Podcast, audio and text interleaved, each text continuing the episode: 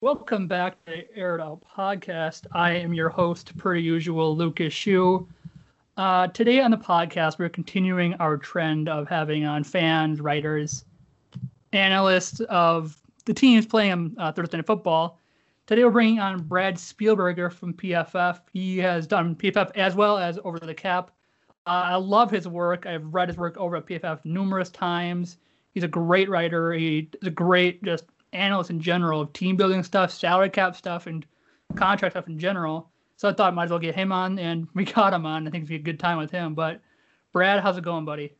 Wow, well, I appreciate the uh, the introduction. That, that was too kind. Uh, it's, it's, going great. Got a big matchup Thursday, obviously, with the Bucs headed to Chicago. So yeah, should should be a fun uh, fun thing to dissect. Awesome, awesome. But yeah, Brad obviously is a Bears fan. Um, but before that, like I mentioned, Brad does stuff with Over the Cap and PFF, with research and development at PFF, and he does a lot of team building stuff and article wise and a lot of salary cap stuff and contract stuff. So before we dove into the Bears talk and the Thursday Night Football talk, I want to talk a little bit about team building just in general. But obviously, we had the news recently about Bill O'Brien from the Texans getting fired. And Brad, I know you are obviously a big team building guy, as like I mentioned before, but when you're re- hearing all stuff that Bill O'Brien was doing uh, this past off season and before the season started, I mean, what did, what did you what were you thinking of what he was doing? I mean, not good things. You know, I'm not gonna like sit here and try to say like, oh, I was right about every single thing, but pretty much for the o- overwhelming majority of the moves he's made since becoming effectively the GM, um, I mean, have been real head scratchers. Uh, I think to any outside observer, and then you know, to my to, to, for myself, someone who studies this and does research in this area. I mean, when you're trading away maybe arguably the best wide receiver in the league, and you're taking on the salary of a running back that is a fine player, but taking on a large salary for a you know a less valuable position like that's just like right away, just a really confusing trade. Like, yes, they get the second round pick in the deal as well. They give up a fourth, but eh, and I get that they didn't want to pay DeAndre Hopkins. He obviously got a sizable extension in Arizona, but like that's a clear loss trade, like like big loss trade right off the bat. We don't need to see games to know that. Um, you know, a couple other things where maybe the overall move wasn't a negative, but the way you go about it, that's a big thing for me as well. Is that it's not always the move because there are good players and bad players in this league. It's not about just getting good players, it's about getting them at a good value. So Laremy Tunsil's a phenomenal left tackle. There's no arguing that. But two first round picks, two second round picks, and then a $22 million per year, almost entirely full guaranteed, which is not the norm, uh, a contract extension for him when the next, you know, next highest paid tackle is 18 million a year. He's like 20% plus above that. I mean, that's not a good contract. Again, he's a good player, but that's just bad value. So you can go down the list forever. I, I, mean, there's there's five or six examples I could rattle off. So, am I surprised by what happened this week? Not not really. Yeah, I I talked about earlier in my podcast a couple of months ago back, like right when it happened, maybe a little bit after that, and I was talking about teams who were on the up and up and like improving their team team building wise and roster construction wise, and then talk about teams obviously who were on the opposite side of that, who were just getting worse and making bad moves. And the first team I thought of when I was making this list was the Houston Texans. I when it came out that Bill O'Brien did this trade, and I was just dumbfounded. I did not understand it from any sort of the any thing, any measure besides the contract thing. But at the same time, you have DeAndre Hopkins. He's your young QB's favorite weapon and he's one of the best receivers in the NFL. I didn't get the trade. Before that, he made the Laremy Tunsil trade, as you mentioned, with the Dolphins, and I didn't get it either. I mean, Bill O'Brien, Bill O'Brien, I guess. Yeah, no, I mean, it, it's tough. I think the thing that I also try to preach as well is that you do look at moves in a vacuum, but you also want to just look at things on a spectrum. And so, mm-hmm. a big thing, thing for me is when I'm analyzing, you know, a front office's full off season, I want to see a continuity of direction. You know, I want to see them clearly building towards something. And so when you're going to have the highest cash roster in the NFL for 2020, which the Texans are without DeAndre Hopkins, um, but but when you're clearly in a you know going for it, you're spending big money on defense along the defensive line, both inside linebackers. You know, McKinney, Cunningham now high, highly paid. I mean, uh, Deshaun Watson obviously now gets the mega deal, 39 million a year. You can't go all in there, but then trade away your bet, like you said, his favorite wide receiver, your best wide receiver. You know, to tie it into tonight's activities, like maybe if you're the Bears and it's like, okay, you think you're headed in a downward trajectory. Yeah, Allen Robinson, I think, is really, really good. He's probably not DeAndre Hopkins level, but he's a really, really good wide receiver like if you're in that scenario where you think like all right we might, we might need to draft a new quarterback or we might need to do abc xyz then it's more like feasible but when you're the texans and you're like going for it you can't both go forward and move backwards. And they at this point are, are only moving backwards. I, yeah it's a really good way you put it with you can't move forward and get backwards at the same time. It's like can't have your cake and eat it too. And in the nfl it's teams do want to do what you just described, where it's it's really just interesting to look at what they're trying to do here, what they were trying to do, because they did get Hopkins like we talked about, but then they tried adding pieces around uh Deshaun with uh Cobb they added. They obviously bringing keeping on Will Fuller. They added Kenny Stills the season before that. They brought in just a bunch of different guys. They brought in Brandin Cooks as well. So it seemed like they were trying to move away from DeAndre Hopkins in general, just moving away from the star receiver and just adding instead of just adding a bunch of more players on the outside. So you add in like Stills, like I said, Cooks, and all that, and it's been moving in that direction of things. We're just going to spread the ball a lot more, but that hasn't worked at all either.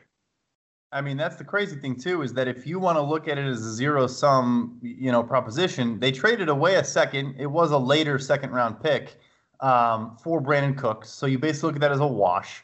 Uh, his contract is smaller than Hopkins's, but I, you know I, I want to say he's making like 10 or 12 million this year, mm-hmm. uh, and that does go up in the in the you know following years. We'll see if he's still on the roster. Um, you then give Randall Cobb three years, 27 million. So like right there, basically, if you add their contracts together and the second round pick, there's your DeAndre Hopkins, except for it's not producing at all, and it's two guys, and you know, so yeah, so they, they tried to kind of take a gamble. Um, and you know, I do. I am. I am a believer that spreading the ball around is very important. You know, I could see them maybe being concerned, like, all right, are we're really focusing just too many targets to one guy. Like we love Hopkins, we love Watson, we love how you know how everything's working, but we think it could be even better. Like mm-hmm. maybe that's the thought process, but a we never heard that, and, and b it didn't work. So I guess it doesn't really matter, even if it was rooted in some you know some decent logic. Right. Yeah, I think we all go what they're saying, but it just didn't work out clearly. But uh, moving away from the negativity and the mess of an organization, the Texans, which team or GM or ownership group or whatever you want to describe how the, the building of the team, which team or ownership group, like I said, do you think is doing it the right way? Or they don't have to be the perfect team right now. They're not going to be the best team, even not the Ravens, maybe. They're not the Chiefs. But what team do you see having a good future with how they're building and how they're building the roster and building for the future? So I like the way you phrase that question because you know the answer to like who's best built and best set up to, for continued success is going to be your Ravens, your Patriots. You're going to hear that every time. Right. But right.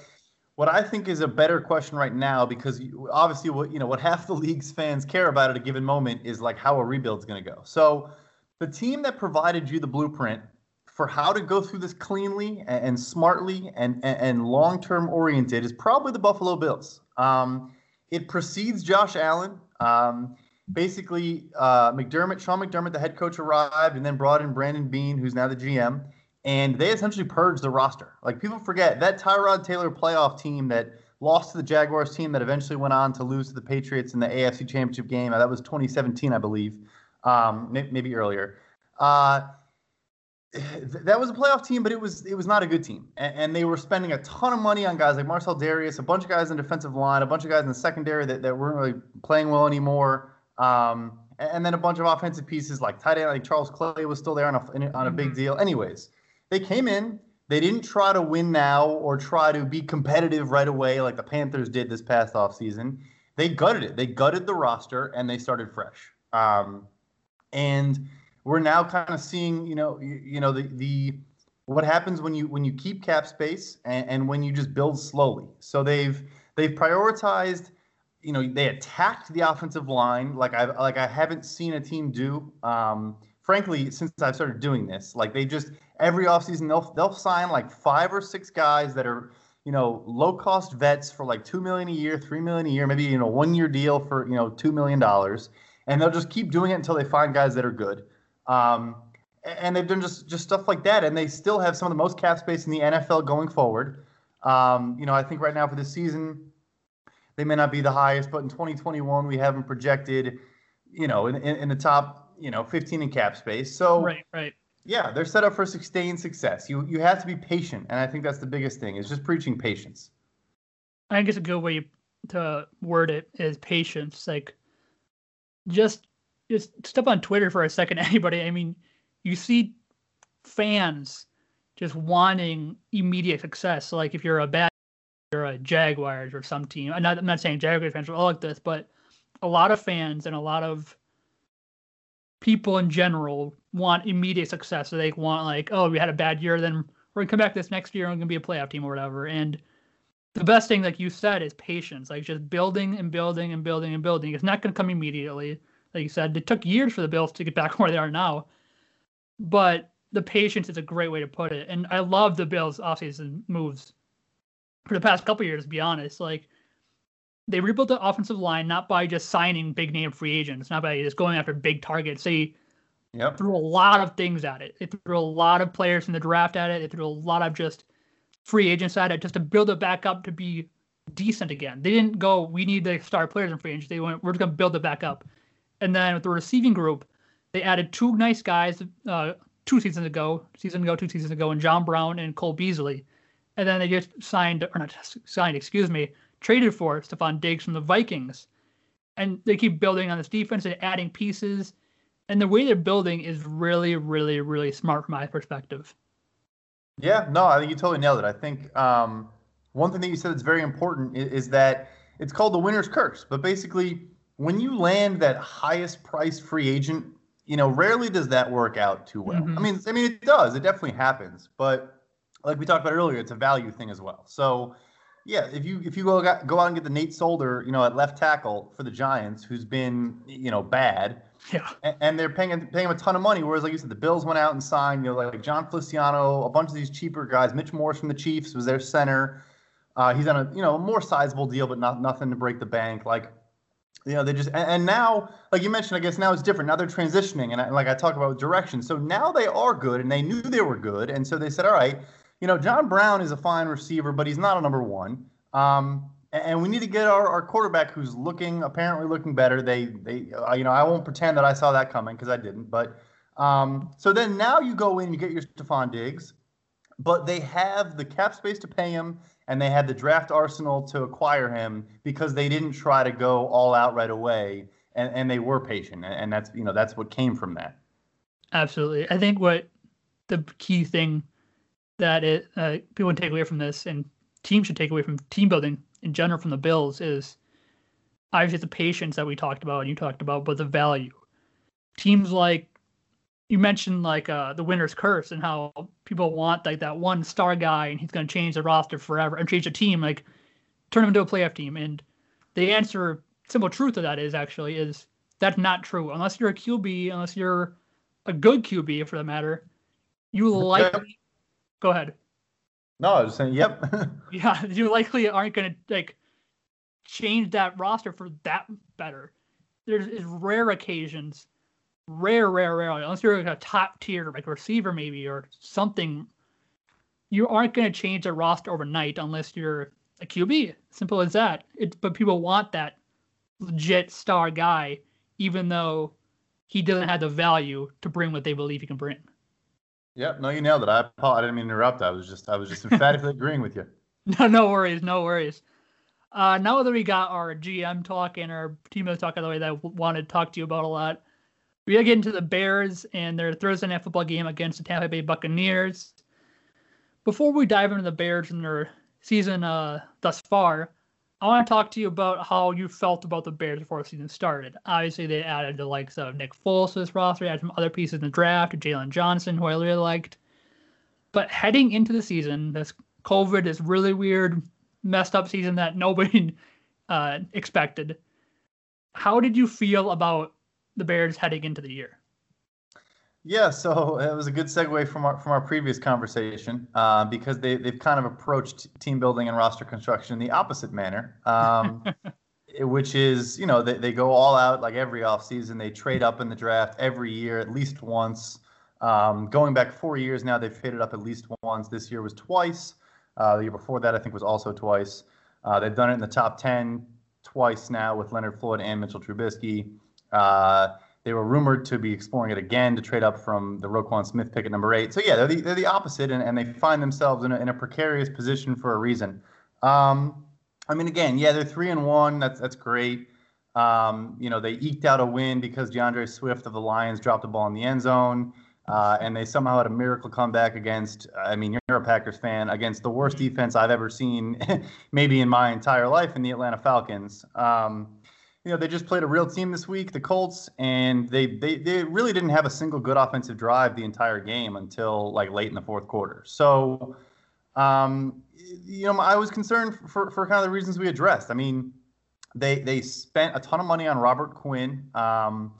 Five years, seventy million dollars, fourteen million a year, which which isn't crazy for an edge rusher, but he is at this point in his career he's 30 years old already um, and he is he's a known like you know he comes off the field on known rushing downs. Mm-hmm. so he's giving you like 35 40% of defensive snaps. Like he's playing like 30 like he doesn't feel like 25 times a game and you're paying him 14 million dollars a year. So is that a good investment? Probably not. Um, and so they just paid a lot of older players you know even guys that i do like. I love danny trevathan. He's a great middle linebacker but getting up there in age as well. I think either 29 or 30 just extended him for three more years and pushed a bunch of money down the line. Uh, hasn't looked great so far this year, and, and they kind of neglected the offense. Um, you know, they have a you know a, an ongoing you know disagreement with their star wide receiver Allen Robinson. Mm-hmm. Uh, arguably, the only guy that we know for a fact is a good player on the offense. Um, I mean, that that sounds crazy, but but like there's there's guys that we know are average. There's guys right. that we know are, are capable NFL players, but you know, there, there's arguably only one that we're like, yeah, this guy is a stud in the NFL, uh, and that's him, and he's not happy with his contract situation. So, yeah, I didn't, uh, but the whole time, anyways, the whole time I did think they would be competitive in 2020. My concern was the future. Um, you know, I don't know how they're going to navigate going forward, but it is still a very good defense. I think there's no denying that. Um, They've still looked good in every game so far. It's still not really producing the turnovers that it did in 2018. That kind of you know totally changed games. Um, but it's still a very good defense, and, and, they have an easy schedule, so they're they're probably going to win eight or nine games this year. Um, but kind of in my opinion, that's kind of the worst place to be. It's it's kind of a purgatory situation because you're not really good enough to compete, and you're not really bad enough to pick pick really high. Um, and obviously, you know, the only quarterback on the roster for next year is just Foles, who we know is not a long term solution at quarterback. Uh, Robinson won't be under contract.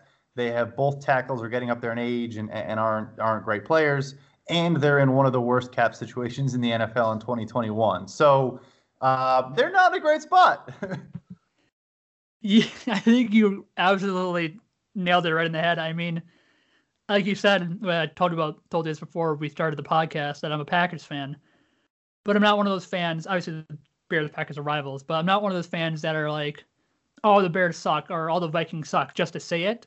I'm gonna be honest if the Packers, I mean the Bears are bad or the Vikings are bad or whoever is bad, and the Vik- the Bears offense, it really just it worried me as a Bears if I was a Bears fan. Like there's a battle between Trubisky and Foles, neither of which I'm a big fan of. I know a lot of people liked Foles because of his Super Bowl run. He looked great in that, but that's not the Foles you can get every week. And then obviously you've got an eh, offensive line, a so-so offensive line. Sometimes you get some decent play out of them from like a Bobby Massie type who's looked decent this year. Yeah. But then you got Allen Robinson at least. But besides that, it just really worried me heading into this year for the Bears. And so far they've looked decent at least, but they finally faced a good team in uh, the Colts and had looked struggled when their offense couldn't do anything. But um, obviously one of the big narratives heading into the year was a Trubisky and Foles narrative. I said the Bears acquired Foles from the Jaguars, and Trubisky coming off the year that everybody finally agreed or somewhat agreed that hey maybe this isn't the guy like you get a lot of people from outside chicago saying hey maybe the chicago should move off this guy but everybody in chicago and some other people outside of there were like no, he's our guy. He's good. No matter he's good, we're gonna ride with him. And then this past year comes and he's like, he's struggling, struggling, and struggling. And Bears fans finally, most Bears fans at least, you know, these finally start going, okay, this isn't good. Maybe we need a new guy. And recently, this past two weeks ago, in the middle of the game, Nick Foles came in and replaced Trubisky in the game and actually managed to win the game for the Bears. But this past week, it looked like the Foles that you get when he doesn't look great. It's either he looks great or he looks bad. And looks bad, bad. And we finally saw that against Indianapolis. What is your feeling on this whole Mitch Trubisky, Nick Foles situation? So the quarterback situation was interesting. You know, I do think that you mentioned a little bit earlier. I do think that there is probably truth to the fact that coronavirus complicated the the camp competition. I don't think there was supposed to be a competition. Uh, I don't think there was supposed to um, be a question of who was going to be the week one starter. I think if we had a normal offseason, we would have had, you know, we would have heard that. And then, you know, by by near the end of training camp, they would have just come out and said, like, yeah, hey, Nick Foles has won the job. Mm-hmm. Um, you know, he's our guy. We traded for him and reworked his contract like for a reason. We didn't just do that for a backup. Um, and I think that, you know, because of the shortened off season and all that, that that just couldn't happen. But I think this was the plan. And Foles, as you mentioned, eh, eh, you know, he that's kind of that's kind of how he, he runs hot and cold. And yeah. he, I, I, when I say this, people probably think it's like a, a dig, but it's not because I think that you know, I'd say he's the 23rd to 25th best quarterback in the NFL at a given time. But yeah. that's with the understanding that like 10 guys on, on a team at a given time probably are not starters, and, and we don't know that yet, but they're probably not, and we're going to find out. And, and Foles is kind of just like a, you know, in between. He's kind of a purgatory guy, like I mentioned. Like if if every condition around him is perfect, like it was with the Eagles, you know, not only an elite defense, but also probably the best offensive line in football and the weapons, I'm not going to say were incredible, but I mean, Zach Ertz is one of the best tight ends in the game. Um, and, you know, Alshon Jeffery, some other, you know, solid players. If he has those conditions, then he can win some football games. But mm-hmm. um, as you mentioned, you know, the O line's a little suspect. Um, you know, the weapons are, are about average. Your, your, your favorite, Jimmy Graham, uh, still looks like he's running in, in quicksand out there, uh, just like he did in Green Bay. So, you know, I think that, I think I'm I, I am more confident in, and I'm glad that Nick Foles is now the starter. But I'm not expecting him to, to, to light the world on fire. I'm not. I'm expecting him to play better than he did against the Colts. Um, I mean, maybe not Thursday, but uh, eventually. Um, and, like I said, I do see them winning. You know, going 500 or whatever. But does he win a road playoff game against a tough NFC team at home? No. Right. Yeah. It's just. It's a really interesting situation. I think you hit it on the head there. If we did see like an actual preseason uh, in Chicago and in the NFL in general, we'd probably see Foles win the starting job over Trubisky. But being that COVID is here and all this craziness going on in the NFL is here, we didn't see it.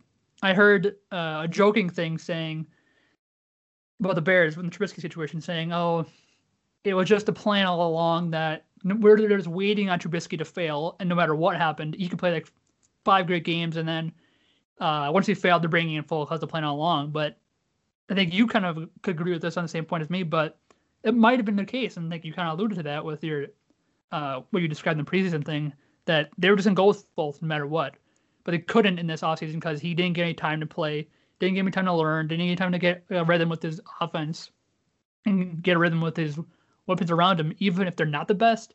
Now he still helps to have that uh, rhythm and that communication and that chemistry, and it does seem like they're going with for the rest of the season, but he's gonna have to limp them essentially to the playoffs at a, like an eight and eight record, like you said before, and it's gonna be tough for him against like a Packers team who's looked really, really, really good against a. But at least he's gonna have the fact that the Vikings have struggled so far. Their offense looks good at times. They've looked good now with Justin Jefferson in there.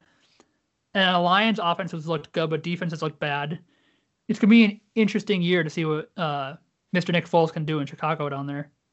Yeah, no, absolutely. Yeah, your uh, your Packers look pretty formidable so far, don't they?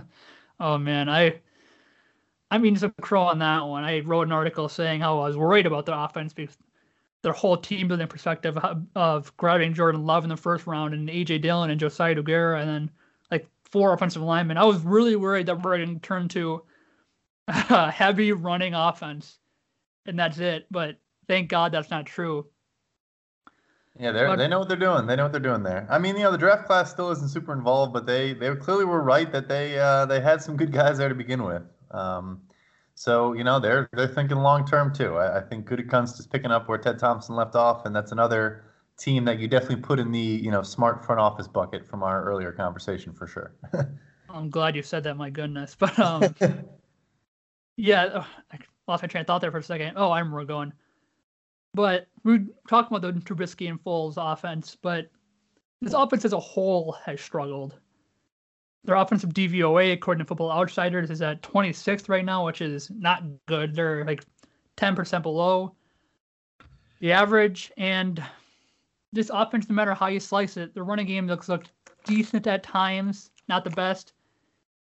Where does it go from here? I mean, obviously, Foles is going to be in for the rest of the year, but where does it go from here? Even to be honest, or to put it bluntly. No, no, without a doubt. I think this may sound, you know, maybe optimistic or, or maybe counterintuitive, but I don't think it should. But I think kind of you need a situation where if one thing rises, kind of they all rise. You know what I mean? Like if you figure out if now Foles is a legitimate threat to throw deep, because I think a huge factor in the run game struggling, even though I understand it was terrible against the Colts with Foles in there. Uh, with Foles in there, mm-hmm. a big part of the run game struggles were that defenses could sit in the box because they were not afraid of Trubisky throwing the ball deep at all. Um, yeah. So Foles again, not not a superstar in every area, but he does throw a pretty nice deep ball, and I think at the least he he, he forces the defense to at least respect that he might do it. So you know, is you connect on a couple of those, then it leads to a couple holes opening up in the run game because there's only six guys in the box and stuff like that. So it, it kind of needs to be everything. Um, you know, I do as pessimistic as I am, and I also I really don't think Thursday is going to be much better at all. I really don't, um, just because the Bucs defense is really good. Um, but I do think it's going to get better. I mean, they they they brought in Nick Foles, but they also brought in the entire offensive coaching staff.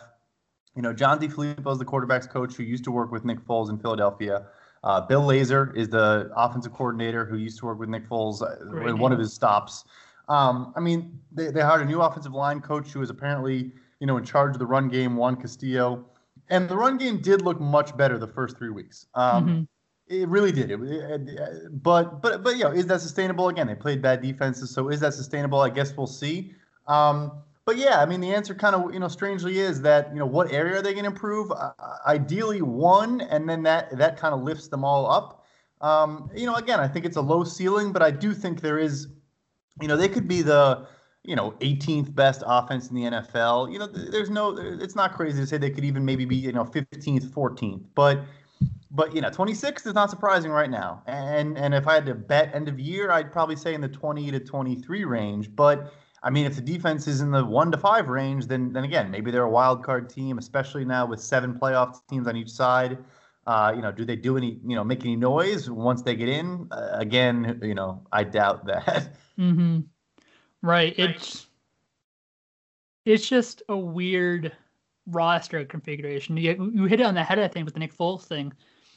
Running backs are so uh, dependent on the people around them with the offensive line, the QB, and the receivers, and having a guy like Foles who will take those shots on the field and can occasionally hit on them, it at least challenges the defense and challenges the def- just the defense as a whole and challenges defensive coordinators because they know that he might throw that deep ball and to keep the defense at least honest somewhat.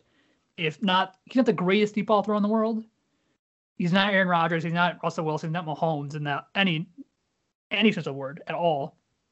But he keeps them honest and it's going to help out a lot in the running game. It's going to pull linebackers out of there. It's going to force more nickel situations and form north nickel formations from the defense, and to make it a little easier on the running game. So I think there is going to be a little bit of a resurgence from that running game, the running aspect, but it still somewhat worries me. It's going to be interesting to see how they adjust to the Nick Foles situation from the defense. Our defense adjust to Nick Foles situation on the bright side for the Bears, they actually have a good defense. Seventh in defensive DVOA. They have enforced the numerous amount of turnovers they did last year, where they were intercepting literally every pass that went in the air near them and covering much every fumble. But they're still a good defense. Do you expect this defense to continue this? Obviously, they have great players on their team. You got rookies performing well like Jaylon Johnson, and you got guys like Khalil Mack and all these guys. Akiem Hicks has looked nice this year too. But do you expect this Bears defense and doing looking really good? Do you expect them to continue on to look this way? Yeah, I mean, if anything, I'll be honest. I I, I think they could look even better. Um, I, I, mean, I, I, was panicking. I was full out panicking about the second cornerback spot, and, and I thought it was going to make or break the season. You know, mm-hmm. obviously, it's been only been four games, and and, and I, you know, volatility is a big part of cornerback play, but. I mean, if Jaylon Johnson is even 80% of what he's been through the first four weeks, the rest of the year, you know, the thing with defense is it's op- it's often a weak link proposition, right? So, yep. You know, they were so good at so many places that, like I said, that was my worry area. But he looks really good. So if that's no longer a worry area, I mean, yes, they lose Eddie Goldman to an opt out, which has impacted them in run defense. Um, it's notable. Uh, you know, there's no denying that. But at the same time, uh, I made a note to check this out when it, when guys were opting out. Uh, it's notable for every team that lost a nose tackle, which is like 10 teams in the NFL. Um, the Vikings literally cannot stop a run if it, if their life depended on it because Michael Pierce was like their big defensive line acquisition. He of course opted out. Um, yeah, so so it's so and they're still loaded along the defensive line. You know, Akiem Hicks you mentioned, Khalil Mack, but then the depth is just is back again. Um, yeah, and then on the back end you have Eddie Jackson roaming around. So you know, I, I think that you just need to see, as you mentioned, more turnovers. Um, you know, Robert Quinn and Khalil Mack need to force. You know, they have already forced two fumbles, I think, but keep keep that up. Uh, more interceptions from some guys. More just sacks in general. Um, you know, because you can really you can really end a drive with a you know an eight yard sack. It can really just kill an offensive drive, stuff like that. So, you know, I do think it'll get better, and that is again a thing where it kind of feeds back into the offense discussion where, you know one of the great things of 2018 for the offense was that their starting field position was like the 40 yard line for like you know on average because the, the, the defense put them in a great position always so if you give Foles a short field, I really do think, all right, he can score a 45 yard, you know, he can he can drive the field and get two first downs and then throw a, you know, 17 yard touchdown pass. Like, you know, he can do even he can do that. Yeah. Um speaking of the Bears defense, you guys mentioned bunch of nose tackles, basically just disappeared from the NFL overnight. One of them who didn't have a team yet, but obviously has roamed around and has acquired some visits is Snacks, Damon Harrison. He's actually visited the Seahawks this past week and now he's visiting the Green Bay Packers. But before these visits, there have been rumors of Snacks uh, being on the Bears' radar. Obviously, they don't have that nose tackle. They don't have that stout defensive tackle on their roster. What would be your reaction to say, or what was your reaction to the Bears, this being on the Bears roster, or being, excuse me, on the Bears radar, uh, Damon Harrison being on the radar? Yeah, so I mean, Damon Harrison's a stud. Like, there's there's no denying that. He, has yep. been a stud for a long time. Um, no matter where he's stopped. Uh, you know, you mentioned the Packers. Obviously, you know, with Kenny Clark out, they're probably looking more for a stopgap just until he's back um, from his injury. Uh, you know, and yeah, with the Bears, they need a replacement. So Here's my thing with, with Damon Harrison. Uh, he is a really good player, and I mean, he is dominant in, in the facet we just talked about, which is run defense. Uh, mm-hmm. I mean, mm-hmm. unlike we've seen, you know, he's, he's, a special talent specifically in that regard. But the Bears, uh, uh, they've already they signed Mario Edwards from the Saints. They've they've added Brent Urban last at the end of last year. They they drafted Bilal Nichols, who they're putting you know playing a little bit at nose tackle now. It's not going great. He's not a, not that big, but essentially, long story short, what I'm trying to say is, like we talked about before, they've, they've addressed the defense pretty extensively. So, okay, if it's a really cheap, like one year minimum salary deal, yeah, of course. I mean, I do that for yeah. I do that for a lot of players. But mm-hmm. my thing there is, do, will it help the Bears? Yes, um, it'll help any team he goes to. But like how much value is that really at like we talk about how much value is that adding not so much from a contract standpoint more just from like a i mean like we're talking about the packers. The packers run defense doesn't exist but it doesn't it doesn't matter. It doesn't matter at all. So my thing is yeah sure the bears are going to go from letting up 19 points to letting up 17 and a half points a game but the offense is still going to be scoring 14 points a game so who cares about adding Damon harrison? So that's kind of my you know my my short fuse answer and, and you know.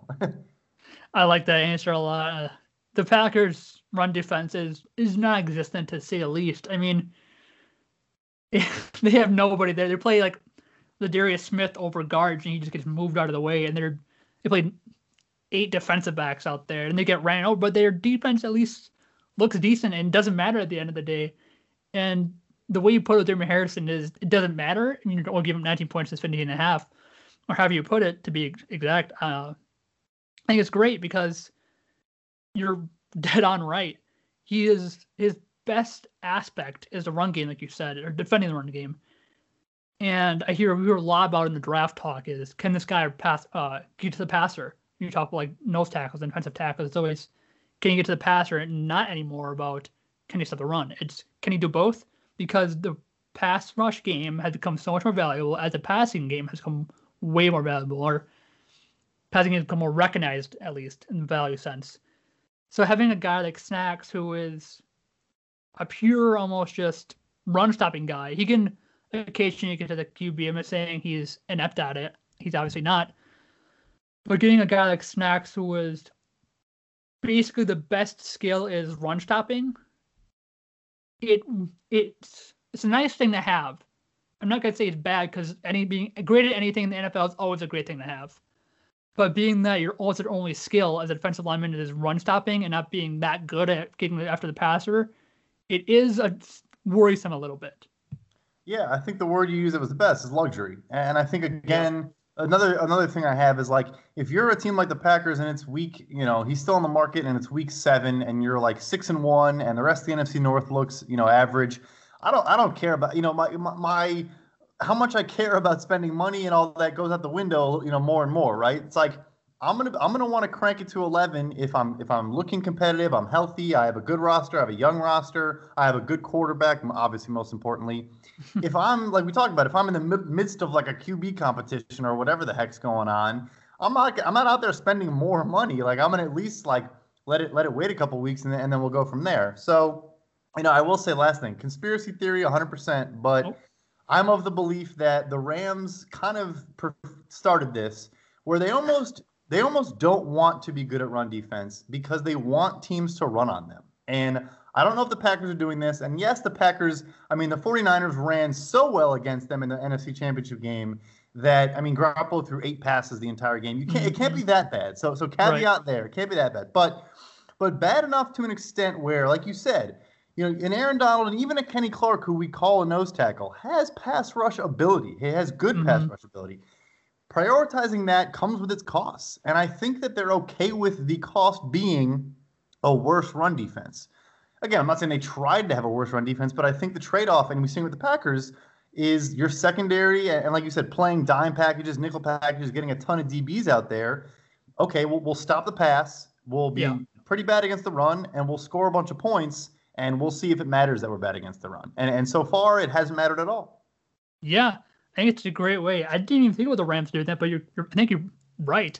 I think one other team out in LA doing that right now in a similar fashion is the Chargers. I mean, they have like zero guys at linebacker, and they have two pure pass rushers in Bosa and Ingram. Ingram's decent at run stopping, but basically the pure pass rushers, and they'll throw out dime packages literally every single play. It yep. could be third and one. They'll have like eight D backs out there. I mean, I think that's the future of the NFL. Correct me if I'm wrong, but I think we're going to see nickel is like the base set right now. There's like I don't know two teams who don't run base nickel, and it's like the Seahawks and whoever else. And the Seahawks are the Seahawks because they're just still the old school. Now they're finally let uh, Russell Wilson go, but this is a weird tangent. But I think the future of the NFL on defense is a lot of packages and a lot of dime packages. I think we're going to see the linebackers as the years go on and as kids grow through the NFL and grow up, we're gonna see basically linebackers turn from basically look like Isaiah Simmons almost. I'm not gonna say they're all gonna be freaky like Isaiah Simmons, but they're gonna look a lot less like linebackers and a lot more like safeties. And correct me if I'm wrong, but I think that's could be happening. I, I know I agree 100. percent So like we just talked about, here's the same kind of same analogy. So like we just talked about when now when you're scouting a defensive tackle, you say, okay, can they uh, stop the run? Cool. Can they yep. pass rush? The new thing now with with any player is can they defend the run as a linebacker? Okay, great. Can they cover? Um, like Blake Martinez, like again, he wasn't great in the in last at the end of last year, but he is a very good run stuffing linebacker. He mm-hmm. is like that. That is who he is. But yes he can't cover, so so you don't pay him. And, and so like you know like you want like a Demario Davis, Davis, a Deion Jones, um, yeah, and like you said, Isaiah Simmons, yes. Like I think they're gonna start. We're gonna start calling them playmakers, like Tyrann Mathieu always asks to be called nowadays. Mm-hmm. Um, yeah, and they're gonna be like six foot one, two thirty, and they can play anywhere from yeah, Mike Will, strong safety, free safety, yeah, and, and like you said, nickel nickel already is base. Uh, the Seahawks, um, I think, are the only team that does above fifty percent mm. in uh, in in base uh, with yeah with their linebackers. I mean, the, the thing if you have Wagner and, and KJ Wright, I guess you, you yeah. can stretch it. Um, but yeah, so yeah, like you said, nickel is base, and yeah, dime's gonna you know become the new nickel, where like we're, we mm-hmm. view that as as nickel going forward. So yeah, that's that's the shift we're seeing. Pa- passing game is king on both sides of the ball.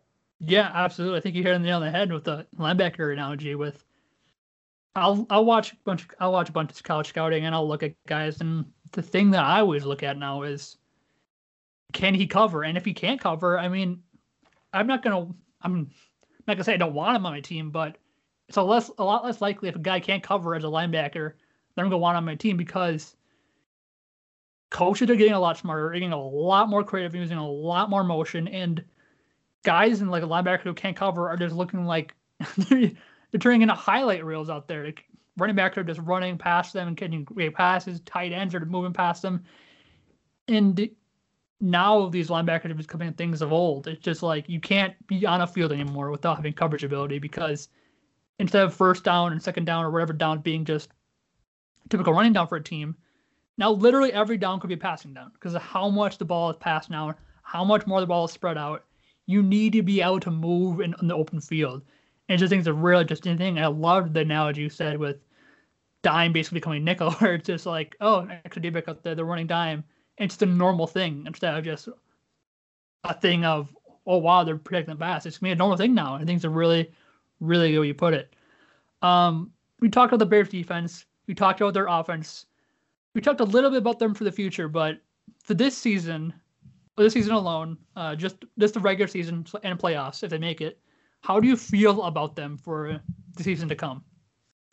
Sure. So, you know, I think it's really it's funny that, that Foles is the guy they targeted because like he he basically how he goes is, is kind of how the team's gonna go. So you know I do think they have I, I do think they're they're definitely because of the seven team system now, like I really do think they're they're gonna get in the playoffs. Um mm-hmm. You know, they're not going to. They're most likely not going to win the NFC North. So right away, it's all right. You're looking at one of the three wild card spots. Um, yep can the defense steal a game? Yes, like like they can. They can go into you know I don't know if if you know I don't know. Can they go into Seattle? No. Maybe they could go into like I don't even know Tampa or New Orleans. Well, if one of those teams has some injuries and and the quarterbacks start looking old or something late in the year. One of the but, NFC East teams.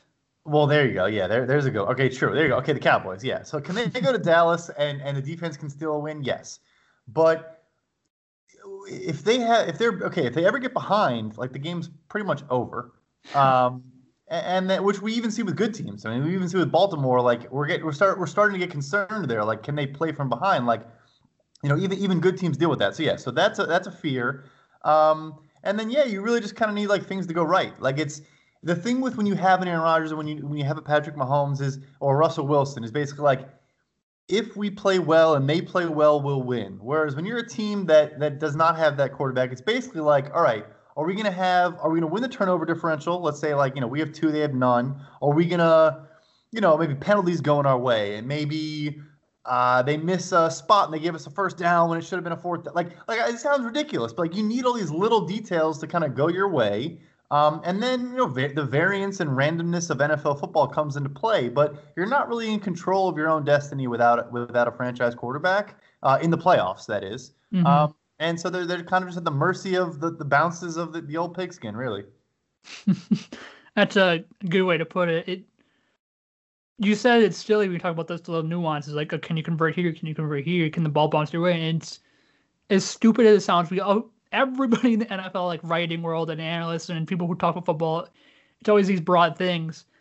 But football is and sports in general are just so much like can the ball bounce your way? And when you don't have, especially in football, you don't have that elite level QB. It's can you get a little lucky here? Can you get this just to go your way? And how you put it is really good because nobody really thinks of that. People think of it as like broad strokes almost. But putting it that way is really, really smart because the Bears were just that team where, to me at least, they're clearly not going to the NFC North unless the Packers struggle somehow or Rodgers goes down, something catastrophic happens. I think Packers win the NFC North. But they're probably going to make the playoffs. I think. I think they're going to scrape in as like that seven or six seed, like an eight and eight record, or nine and seven, where they're going to get in there barely. And they're going to have to get the some bounces go the way, like we said, like you said, it, uh, like an NFC East, like a Cowboys or some team like a Saints, maybe, you know, Buccaneers. And it's to be really interesting to see what they can do. Um, looking ahead to the future, past this season, heading into the offseason, obviously you got play basically no QB, like you said, besides Foles. Trubisky is probably done in Chicago. Uh, what do the Bears do to improve on their team this upcoming season? Obviously, the draft is ways away. We've only had a few weeks of college football. Free agency is a ways away, but from this perspective, or whatever perspective you want to take it from, what do the Bears have to do to improve this offseason? Yeah, so if you thought my you know 2020 outlook wasn't super rosy, then uh, you're you're in for a you know a, a roller coaster ride on this one. But I, I mean, it really again, it, it really does. This isn't me trying to dodge the question, but I, I think it depends in large part on how the season plays out. First of all, um, you know, if, if Foles, let's say by the you know some miracle, let's say he does look really good, or or you know good enough that you say, okay, this guy can start um, you know, for a, a, year or two more, then maybe we'll draft someone and you know let him be the bridge in 2022 or whatever. You know, that that's one scenario. Um, I, I don't think that that's going to happen, but let's say that happens. You, you still have to. So again, the only you, you wouldn't have Allen Robinson under contract at that point. Um, and and as much as you know, I'm a fan of Anthony Miller in a general sense. He's very mm-hmm. inconsistent, but he is a good player. Um, Darnell Mooney looks like a great player already. Um, fifth rounder this year, wide receiver out of Tulane, already looks really good. Um, but again, like you're, you know, Jimmy Graham's probably going to get cut, so you're, you're down to Cole Kmet, who who hasn't really done anything yet, which which happens with rookie tight ends. So we'll see there. But mm-hmm. anyways, like you still have so many question marks. I don't I, I don't need to go down list by list. All I can say is this: is they have they have question marks at a lot of spots in their roster, and they're old. They're old at a lot of spots on their roster and they don't have a lot of cap space. So that that's my that's my outlook on 2021 is it, it's going to be a tough like it's going to be tough. What, whatever they try to do, it's not going to be easy, and odds are it's not going to go great. yeah, it's. I'm looking looking at the bear looked at the Bears salary cap and uh, contracts before this. Excuse me, salary cap, but the contracts is on over the cap in a PFF. And the one thing from my perspective you don't perfect excuse me perspective you don't want to be when you're heading into an off season is a old two have a lot of money and three have a lot of or not have a lot of draft picks and yep. the bears have a lot of money spent they're losing a lot of players and they're a lot old the way you put it i mean it's a really it's gonna they're gonna have to pull something out of their ass for a lack of a better term because it's to be a really, really rough offseason. Unless they kill the draft or something like that, it's to be a really rough for the Bears, I think. Well, the one, you know, the one thing that we we touched on a couple times before, the only the only way out, which is possible, um, is you draft not just kill the draft, you draft a rookie quarterback in 2021. Mm-hmm. Um, you know, they're not going to, as we talked about, and this is why I don't like the fact they're going to go nine and seven and lose in the first round, um, is because they're going to have you know the 18th pick or the 19th pick, but but hey, I mean, the Chiefs had the 27th pick and traded up to 10 to take Mahomes. Um, so you know, if they fall in love with uh, who knows, the Trey Lance or, or you know, I don't think they, I don't think uh, Justin Fields or Trevor Lawrence are going to be available. Mm-hmm. I think teams that have picks one and two would probably be insane to get rid of picks one or two. Um, but yeah, I mean, that is truly that, that that's not me like being hyperbolic. I think that is the only way where you right the ship in the short term um, where basically in 2022 you're like a competitive team. That's the only way. Would you? I don't have this in my notes set up, but would you support a move where Ryan Pace just goes full teardown? Essentially, he just strips everything down to nothing and just starts over. Would you support that if they did that this offseason? I would support it if someone else did that this offseason.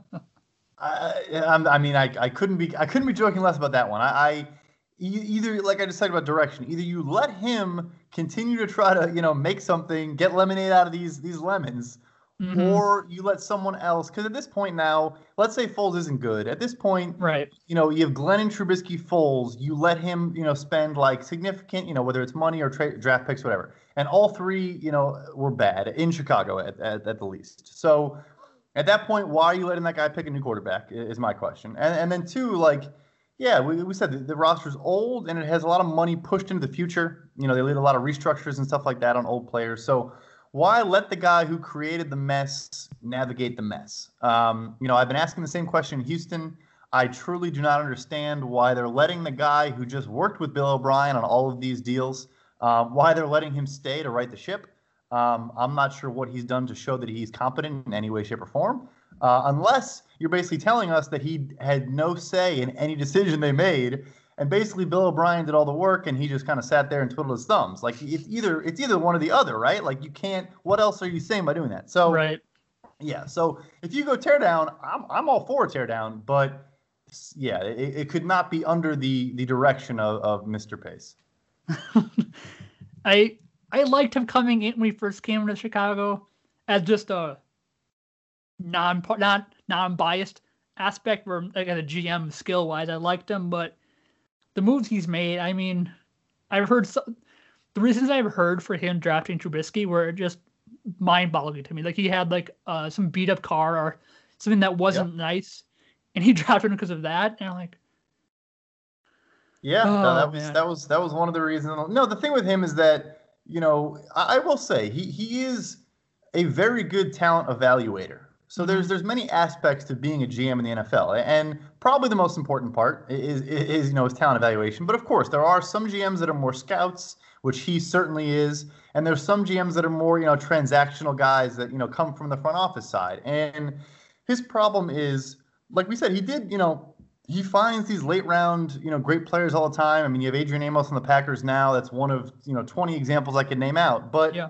He has like five picks a draft a, a year because he's trading up all the time.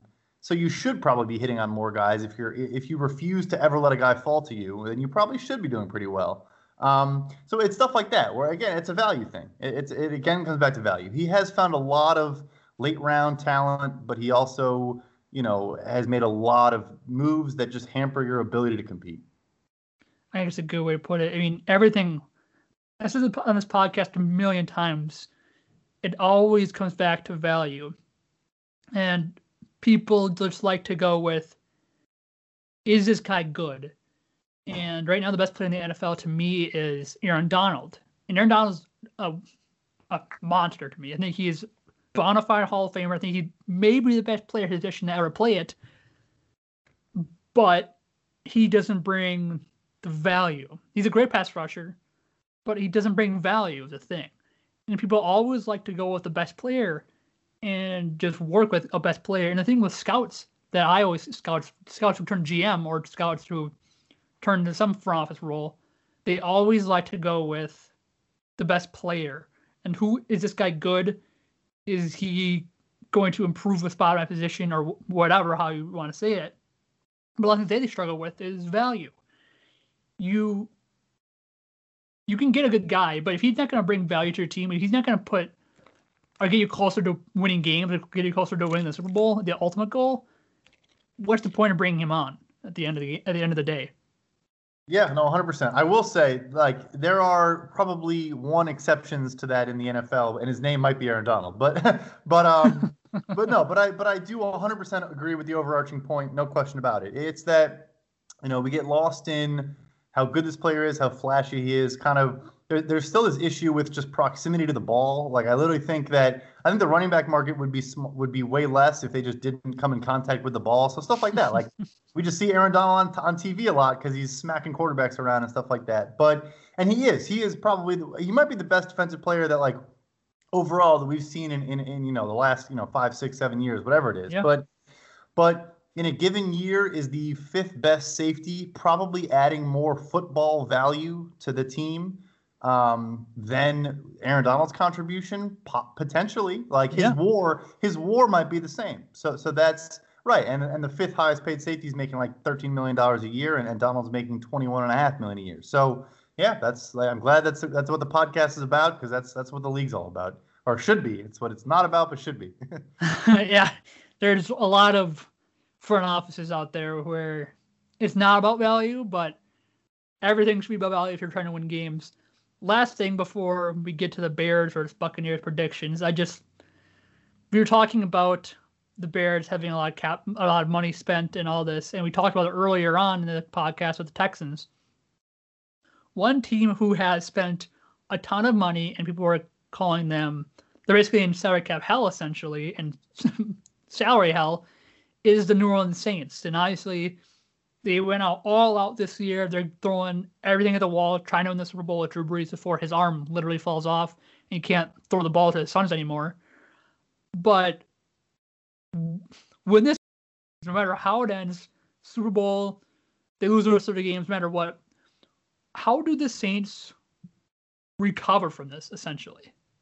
So I, I say this with with no exaggeration or, or, like opinion. Like this is just like what I have learned from studying salary. There has never been a team more all in, probably probably in the history of the National Football League, um, than the 2020 New Orleans Saints. Um, so what they, they've kind of, and I'll be honest, they've almost taught me some things that I didn't really know about the salary cap. And and like we always knew that it could be manipulated and that you could obviously you could spend more than that year's cap in, in cash and all we knew we knew things like that. But mm-hmm. the degree to which you can do that, um, I'm not sure we really recognized how far you can go. Um, at the end of the day, the reality is if your owner is willing to spend that cash, you can basically spend, you know, a hundred million dollars more in cash than, than that year's cap um, for a long time. I mean, they've been do- they haven't been doing that every year, but they've been they've been spending over the cap probably for ten years in a row. Um, the thing about it is is Drew Brees. Yes, Drew. This is Drew Brees' final season. I, I I would put I would bet my life savings, which is not a lot, but I would still do it, uh, and I and I'd be okay with it. Um, on that being the case, and what's going to happen is is there they, they might, if they don't find a quarterback, then they should bottom out, and I think they'll probably be two and fourteen for like three years in a row, um, maybe two years in a row, where they're truly just like in, incapable of fielding a, a, competitive roster. So to bring the to bring the podcast full full full full circle. So the Buffalo Bills, as I mentioned, when they when they started out and tried to be patient and, and gut the roster, they have like 55 or 60 million in what we call dead money which is basically cap space that's allocated to players that are no longer on your roster. It comes from cutting them or trading them or, or whatever they retire, whatever it is. And the salary cap in the first year that in 2018 when Beane got there was like 177 million dollars. So basically a third of their cap entire cap space was all taken up by guys that were not even on the Buffalo Bills. The Saints are going to have out of a 200 like they're going to have like half of their roster accounted for by a bunch of guys like like, I mean, they have God. money pushed into 2025 for guys that are like 32 years old. I mean, like, we're talking like Janoris Jenkins, Malcolm Jenkins, like PJ Williams. Like, I could name 15 people that are 32 or older that have $10 million in cap space, you know, that, that, that, that is owed to them in 2022. So, yeah, so basically, but I will say the thing is, is that I am totally okay with this. I think that the value of a franchise quarterback is so astronomical that when you have one, and particularly now when you know that he's he's done, this is what you should do because you're gonna have to go through a rebuild anyways. If you don't find a quarterback, you're gonna suck anyways. I, I guess you're a Packers guy, and I didn't even know Taysom Hill was a Packers guy until like mm-hmm. this week when I when I saw it. He stinks. He's not an NFL quarterback. If you think he is, you're an insane person. So so so so they don't they don't have a solution. So it it uh, you know the thing is Sean Payton's competitive and they just paid a bunch of guys, so they're gonna try.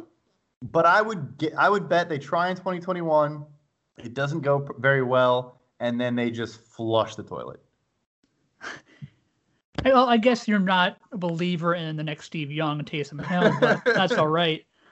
But one thing that okay, so I I like to I love team building. I'm not very I'm not fluent in salary cap. I'm not a genius in salary cap like you are, but I love the team building aspect and adding pieces and trying to build the best roster. Like I said, I don't understand the salary cap like to extreme measures, but I understand some of it. But what the Saints have done is like, like I do not understand it. I've like looked at their numbers and tried to understand it. I'm like, how do they? How is this like in the rules? It's like we talk about like this to non non football reference here. We talk about like billionaires who are like Amazon or these companies like pay zero dollars in taxes and like these loopholes. I'm like, has he just like figured out a loophole to like just pay everybody until the end of time? And it's like, what is? I I simply do not understand what how they did it. It's it boggles my mind to be honest with you. So there's there's a ton of mechanisms, but the one you can look at, um, it, it's it's it's a bit of a loophole, but other teams do it. The Bears do it. The Eagles also have done it a ton. It's called void years, and so what you can do on a contract is basically when you give someone a signing bonus, that money gets split evenly amongst the amount of years in the deal. So, you know, the base salary is going to all be paid in one year. Any roster bonus is going to be paid in in that year, but mm-hmm. the signing bonus will be spread out. So, let's say you have a three-year deal and a, and a you know a six million dollar signing bonus. It'd be two two two.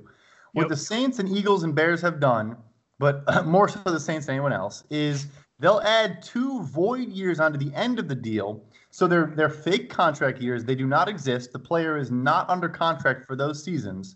But basically, you can store prorated money in those years. So the six million over three years becomes six million over five years. And mm-hmm. it's you know now I'm gonna try, you got me doing math in my head on, on the spot. But I one point two, I think it's like one point two. That's probably wrong. Point two million per year instead of two million. So if you do that with enough players, you just keep creating short-term cap space. So they've done that, but what the problem is, is that like I said, there are these void years for these guys that are already old. They have you know prorated signing bonus money sitting in 2023 for a guy that will be. I mean, you know, he'll be on Social Security by the time it's 2023. So that's that's how they did it. They basically just it, it boggles my mind. It's now you explain it. I, I, clearly understand it. They basically just created cap space in the short term, like you said, and Joey can just sign an extra guy or use the money somehow. But it's like it's a paying whatever the saying is, paying somebody to pay the pipe basically basically borrowing from the future to yep. pay now or yep.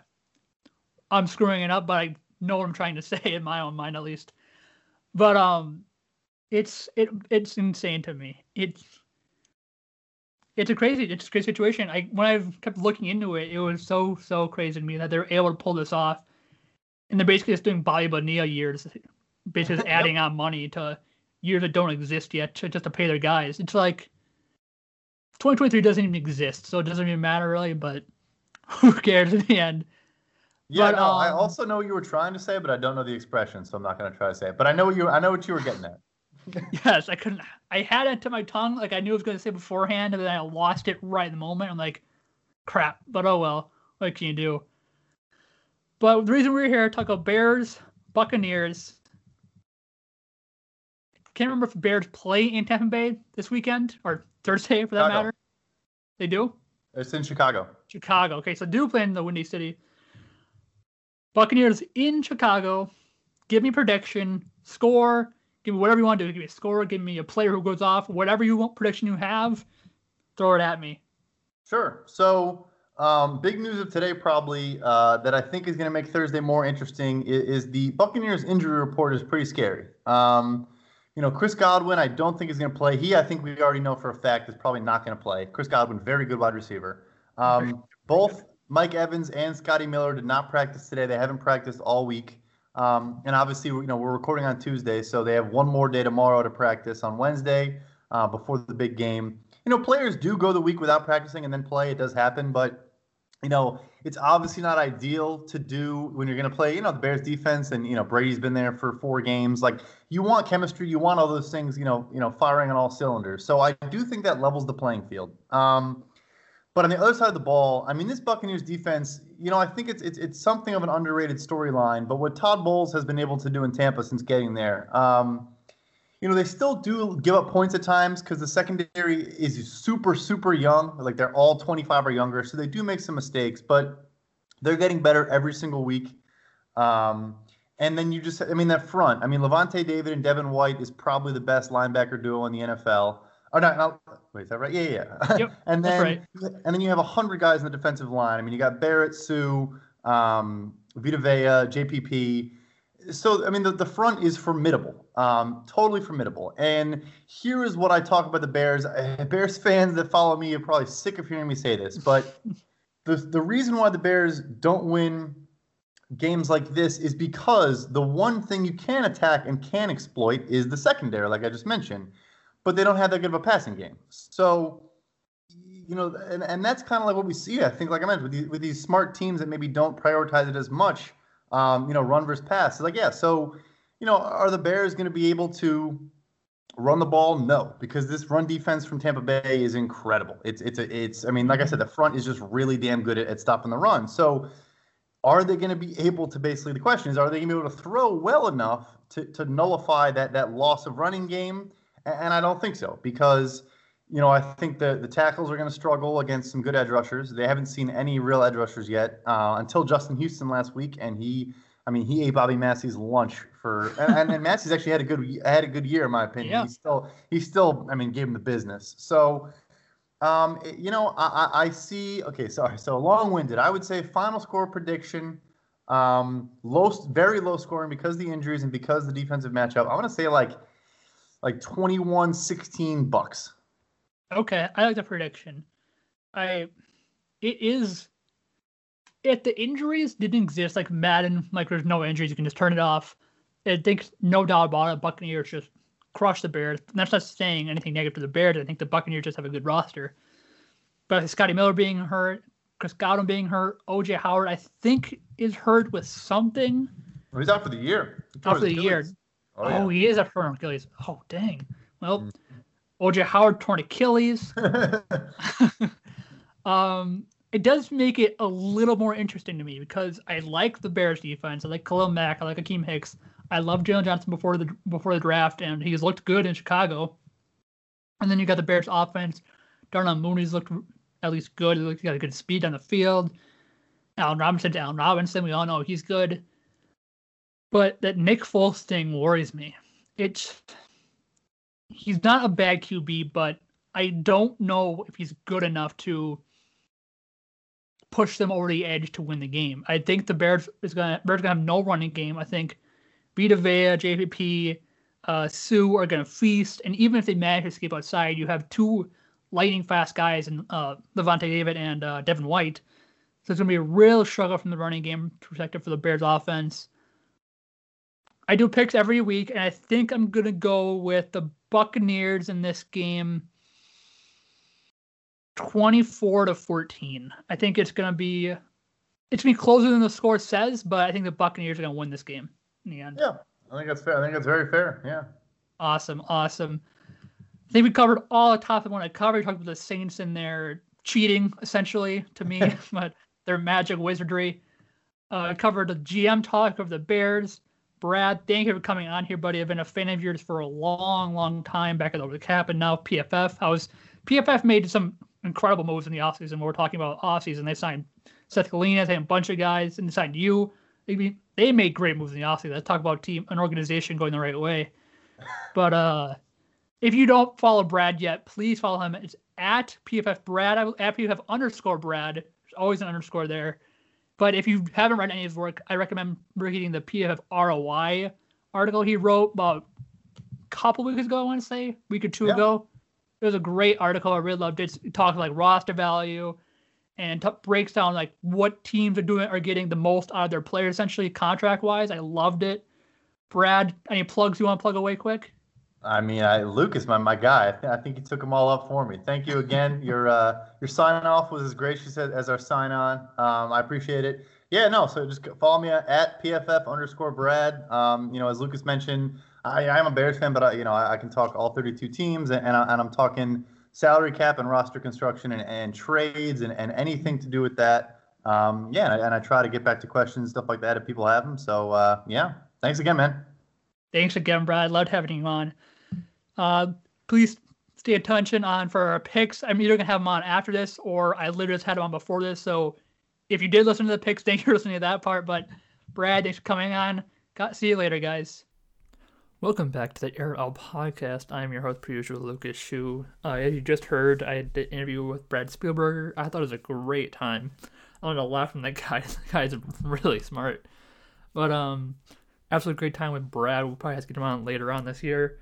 But we're gonna get right into our picks uh, for the week. Last week we went 11 and four. This week, we uh, our total record, excuse me, now is 42, 20, and 1. Again, these are all money line picks. These are not the spread. These are just pure money line. But first up for Thursday Night Football, me and Brad obviously talked about it for a good part of the podcast about Buccaneers versus Bears. We both picked the Buccaneers, so I'm taking the Buccaneers this one. Like I said before, uh, the next games I got for Sunday night games are Eagles versus the Steelers. The Eagles managed to win their first game last week against the 49ers somehow in a really weird game that made no sense whatsoever. I mean, Nick Mullen struggles with most of the game. They finally put CJ Beathard in, and then the Eagles started playing like really soft coverage and just let him throw the ball on him up the middle of the field for the whole drive in that last drive. But to no avail. Uh, Eagles hold stout. Excuse me, Eagles hold stout. Yeah, Eagles hold stout, and I win the game. The Steelers. They didn't get played last week because of the Titans issue, but I think they're going to continue to look good on defense, and I'm also going to take them in this game over the Eagles. Raiders, Raiders versus the Chiefs. Excuse me. Uh, I mean the Chiefs. I'm gonna. I have to go with the Chiefs in this game. They snuck out a win against the Patriots this last week. They looked okay against Patriots. Shockingly, the Patriots basically just uh, ran three at them and dropped everybody else in coverage and forced Mahomes to be incredible. Because I mean, he had very little room to work, but he still managed to win the game for the Chiefs over the Patriots. Plus, I mean, and Brian Hoyer and Jarrett Stidham don't look good for the whole game. But with the Chiefs over the Raiders in this game. Rams versus the Washington football team. Washington obviously haven't heard yet. They have benched Dwayne Haskins for Kyle Allen. It's gonna be the Rams over Washington. It seems like another year for Washington where they're just gonna tank. They're gonna lose a bunch of games. They're gonna go like three and 13, 4 and twelve, and just suck it up. And it seems like this is gonna be one of the games where they add another loss to the column. The Rams are just too good.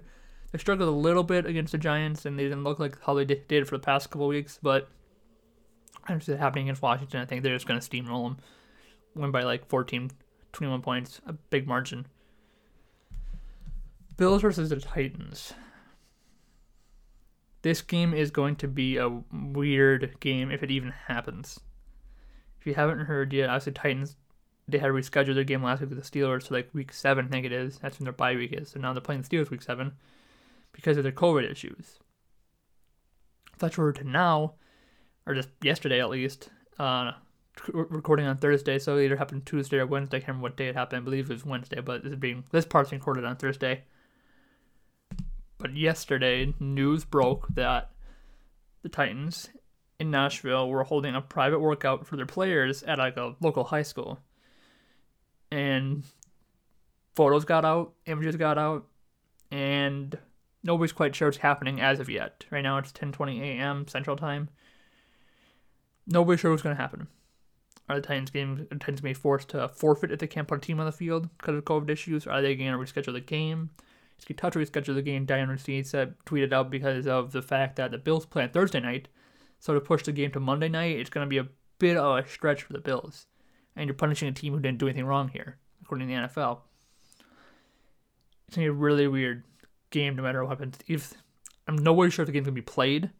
So what I'm going to do is if the game does not get played, I'm taking the Bills in this game ultimately, but if this game does not get played for whatever reason, I'm just mark it down as nothing.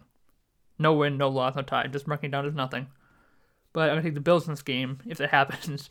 I think Josh Allen is playing out of his mind right now, and I think the Bills defense will give Ryan Tannehill and Derrick Henry and their whole Titans offense really struggles. I think they've got a really good defensive unit, and the fact that Josh Allen is balling out and looking like it's looking like he's hitting it. It looks like he's reaching that peak that everyone thought he could reach. And he's looked great. Stefon Diggs has looked great. This whole offense has looked great. John Brown. It's it's gonna be. I think it's gonna be a, a win for the Bills, and I think it's gonna be a really nice season for the Bills. I think they're gonna extend their winning streak here. Next up, we got Cardinals versus the Jets. The Cardinals struggled last week against the Panthers. Couldn't get anything going. Kyler Murray couldn't get anything going. Their offense in general couldn't get anything going, and they Panthers stifled them. They looked really good. Meanwhile, the Jets have looked like the Jets. They've struggled this whole year. Since they've played the Broncos last week, who shouldn't be in the position they are right now. We talked about it last week's podcast with Cal.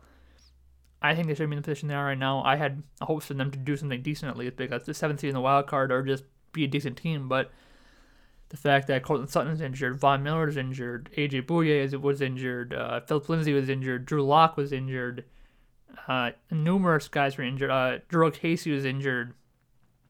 Is anybody you can think of that was injured. So the fact they're just like tumbling down the hill right now, and they met the Jets, and they actually beat the Jets with Brett Rypien a quarterback, who eventually just I, I don't know just make make Brett Rypien, but they beat the Jets. they got a win on the board. I don't know how many more they're gonna be able to rattle off. I think they're gonna look better with some guys coming back, but with the fact that Courtland Sutton, it's gone, and I'll get into them later. But I'm taking the uh, Cardinals over the Jets. I think Cardinals get back to their winning ways. I think they look a lot better this offense against a terrible, terrible, terrible, terrible defense the Jets have. I think they beat the Jets here. The Jaguars versus the Texans. The Jags played the Bengals last week and got beat by rookie Joe Burrow. Texans, on the other hand, right now are 0 and 4. 0 and 4 in a just a brutal. I mean, the Texans have just gotten the short end of the stick in their schedule. They have played the Texas, uh, excuse me, they played the Chiefs in the first weekend Thursday Night Football, and they got mauled like every team has been by the Chiefs. And then they played the Ravens, and then they played the Steelers, who the Steelers just stopped the Texans. And then they played the Vikings. And the Texans should have been able to beat, beat the Vikings, excuse me, should have been able to beat them. But they didn't. And it ultimately ended the Bill O'Brien experience down in Houston. Found 0 4. He already had questionable trades through the entire offseason, pretty much. And it also resulted in him getting fired. The team is just a mess right now. Me and Brad talked about it, how much of a mess this Houston Texans team is. It's it's just brutal it's it's really crappy. But I think they actually win their first game. And I think even if Bill O'Brien was there, they would have won this game against the Jaguars. The Jaguars have struggled a lot, and they are just not a good team. And I think the Texans ultimately be able to beat the Jaguars. Bengals versus Ravens. Like I said before, Bengals beat the Jaguars with Joe Burrow over the uh, Gardner Minshew. The Ravens, on the other hand, have looked incredible through the whole year almost I mean, they've only lost one game so far to the uh, Chiefs, but every game the Ravens, uh, Chiefs have played so far, they've beaten everybody. I mean, Ravens have beaten the Browns, the Texans, and uh, Washington, making three and one. Lamar Jackson has looked great for most of the year. He's running through everybody except the Chiefs. He really struggled the Chiefs, but besides that, he's looked great. He's looked great. He's looked very good. And I think against the uh, Bengals, who have struggled on defense a bit, they're gonna just let Lamar do whatever he wants. I think this game's gonna be not a blowout, but I think it's gonna be a bit of a big margin of victory for the Ravens. I think the Ravens defense is gonna give Joe Burrow a little bit of fits, but Ravens win this game handily. Panthers versus the Falcons. I think I'm taking the Falcons in this game over the Panthers. I think they finally get back on the winning track. They struggled against the Packers the other week. I mean, the Packers just destroyed everybody so far this year. Jaire Alexander absolutely locked on covering the Aaron, uh, Aaron Rodgers looked great. Robert Tonyan looked great. They couldn't cover anybody for worth a lick, though, the Falcons defense, that is. But I think they finally get a win back on the winning track here against the Panthers. I think the Falcons are going to be able to get on their offense again and get back to doing what they did best this whole year, just scoring. And I think the Falcons Panthers offense is not going to be able to keep up with them. So I'm taking the Falcons over the Panthers here. 49ers versus Dolphins the 49ers lost their first game to the Philadelphia Eagles, a game that nobody saw coming, a game that shouldn't have been won by the Eagles if Jimmy G was healthy. But it, it happened. Nick Mullens struggled for most of the game. He hit Aaron throw after Aaron throw, better interception, better interception. Eventually, CJ Beathard brought in late in the game and almost got him back in the game. If you gave him like, if you brought him in like five minutes earlier, maybe doing the game, but then again, the Eagles did play really, really, really soft coverage. So who knows? 49ers ultimately lose that game. Dolphins, on the other hand, have been a bit of a weird team this year. Uh, Fitzpatrick finally looked good against the Jaguars. And it looked like we're gonna get Fitzpatrick of old kind of. He looked he put up points against the Seahawks, but to no avail. I I really don't think the Dolphins are gonna offer much of a fight here against the 49ers. And I think the 49ers win this game for the Dolphins. Cowboys versus the Giants. The Cowboys lost to the Browns this past week in a game that was extremely high scoring. Extremely. And saw Dak Prescott throw for like 500 yards and some insane amount of touchdowns. And everybody's saying, color people are saying how it's kind of on, they're saying it's on Dak essentially. And it's like, guys, no, it's not on Dak. None of this is on this offense. This offense is incredible. Incredible. Michael Gallup killing it, Mark Cooper killing it, see Lamb looking really good, and Dak Prescott looking really, really good. His offense is doing great. The problem is his defense can't do anything to stop anybody. They couldn't stop a nosebleed, for goodness sake. They are terrible. And the Browns just destroyed them and picked them apart. But thank, thank goodness for the Cowboys because they're playing against the Giants. The Giants don't have much of an offense right now. They have struggled for most of the year on offense. Daniel Jones has looked not the best on offense. And I think they're going to lose this game to the Cowboys. I think Cowboys win this game. I think they put up a lot of points against the Giants, and I don't think Giants can keep up. I think the Giants' offense is going to look better than before because the Cowboys' defense can't cover anybody. But I think the Cowboys win this game. Browns versus the Colts. This game probably the hardest game for me to decide on. This in this whole uh, schedule this whole week. Browns came off a really, really, really good win against the Cowboys as their offense just destroyed the Cowboys defense, picked them apart. Baker looked good. Odell looked good. Their whole offense looked really, really good. Wyatt Teller just absolutely destroyed the Cowboys defensive line, and the the, uh, the Browns offensive line in general just destroyed the Cowboys defensive line. They just moved them out of the way. Absolutely mauled them. And their whole team just looked really good. Defense didn't look the best. didn't look the best at all. But Cowboys offense has looked great this year. On the other hand, you have the Colts. The Colts uh, beat the Bears pretty handily this past week in one of their probably tougher games of the year. Granted, Nick Foles isn't QB and struggles a lot, struggles very often, but still a nice win from them. They got one of the best offensive lines in the NFL, and they gave the Bears offensive Bears defensive line fits. The Bears look decent, but I think I'm going with the Browns in this game. I trust the Browns a little bit more right now. I mean, the Colts have worried me a little bit. Phil Rivers has worried me a little bit with some bad decision making and bad throws. So I'm gonna go the Browns, but I would not be shocked to see the Colts just make this like a low scoring game and beat the Browns like 17 to 10. Some weird uh, game. Vikings versus the Seahawks.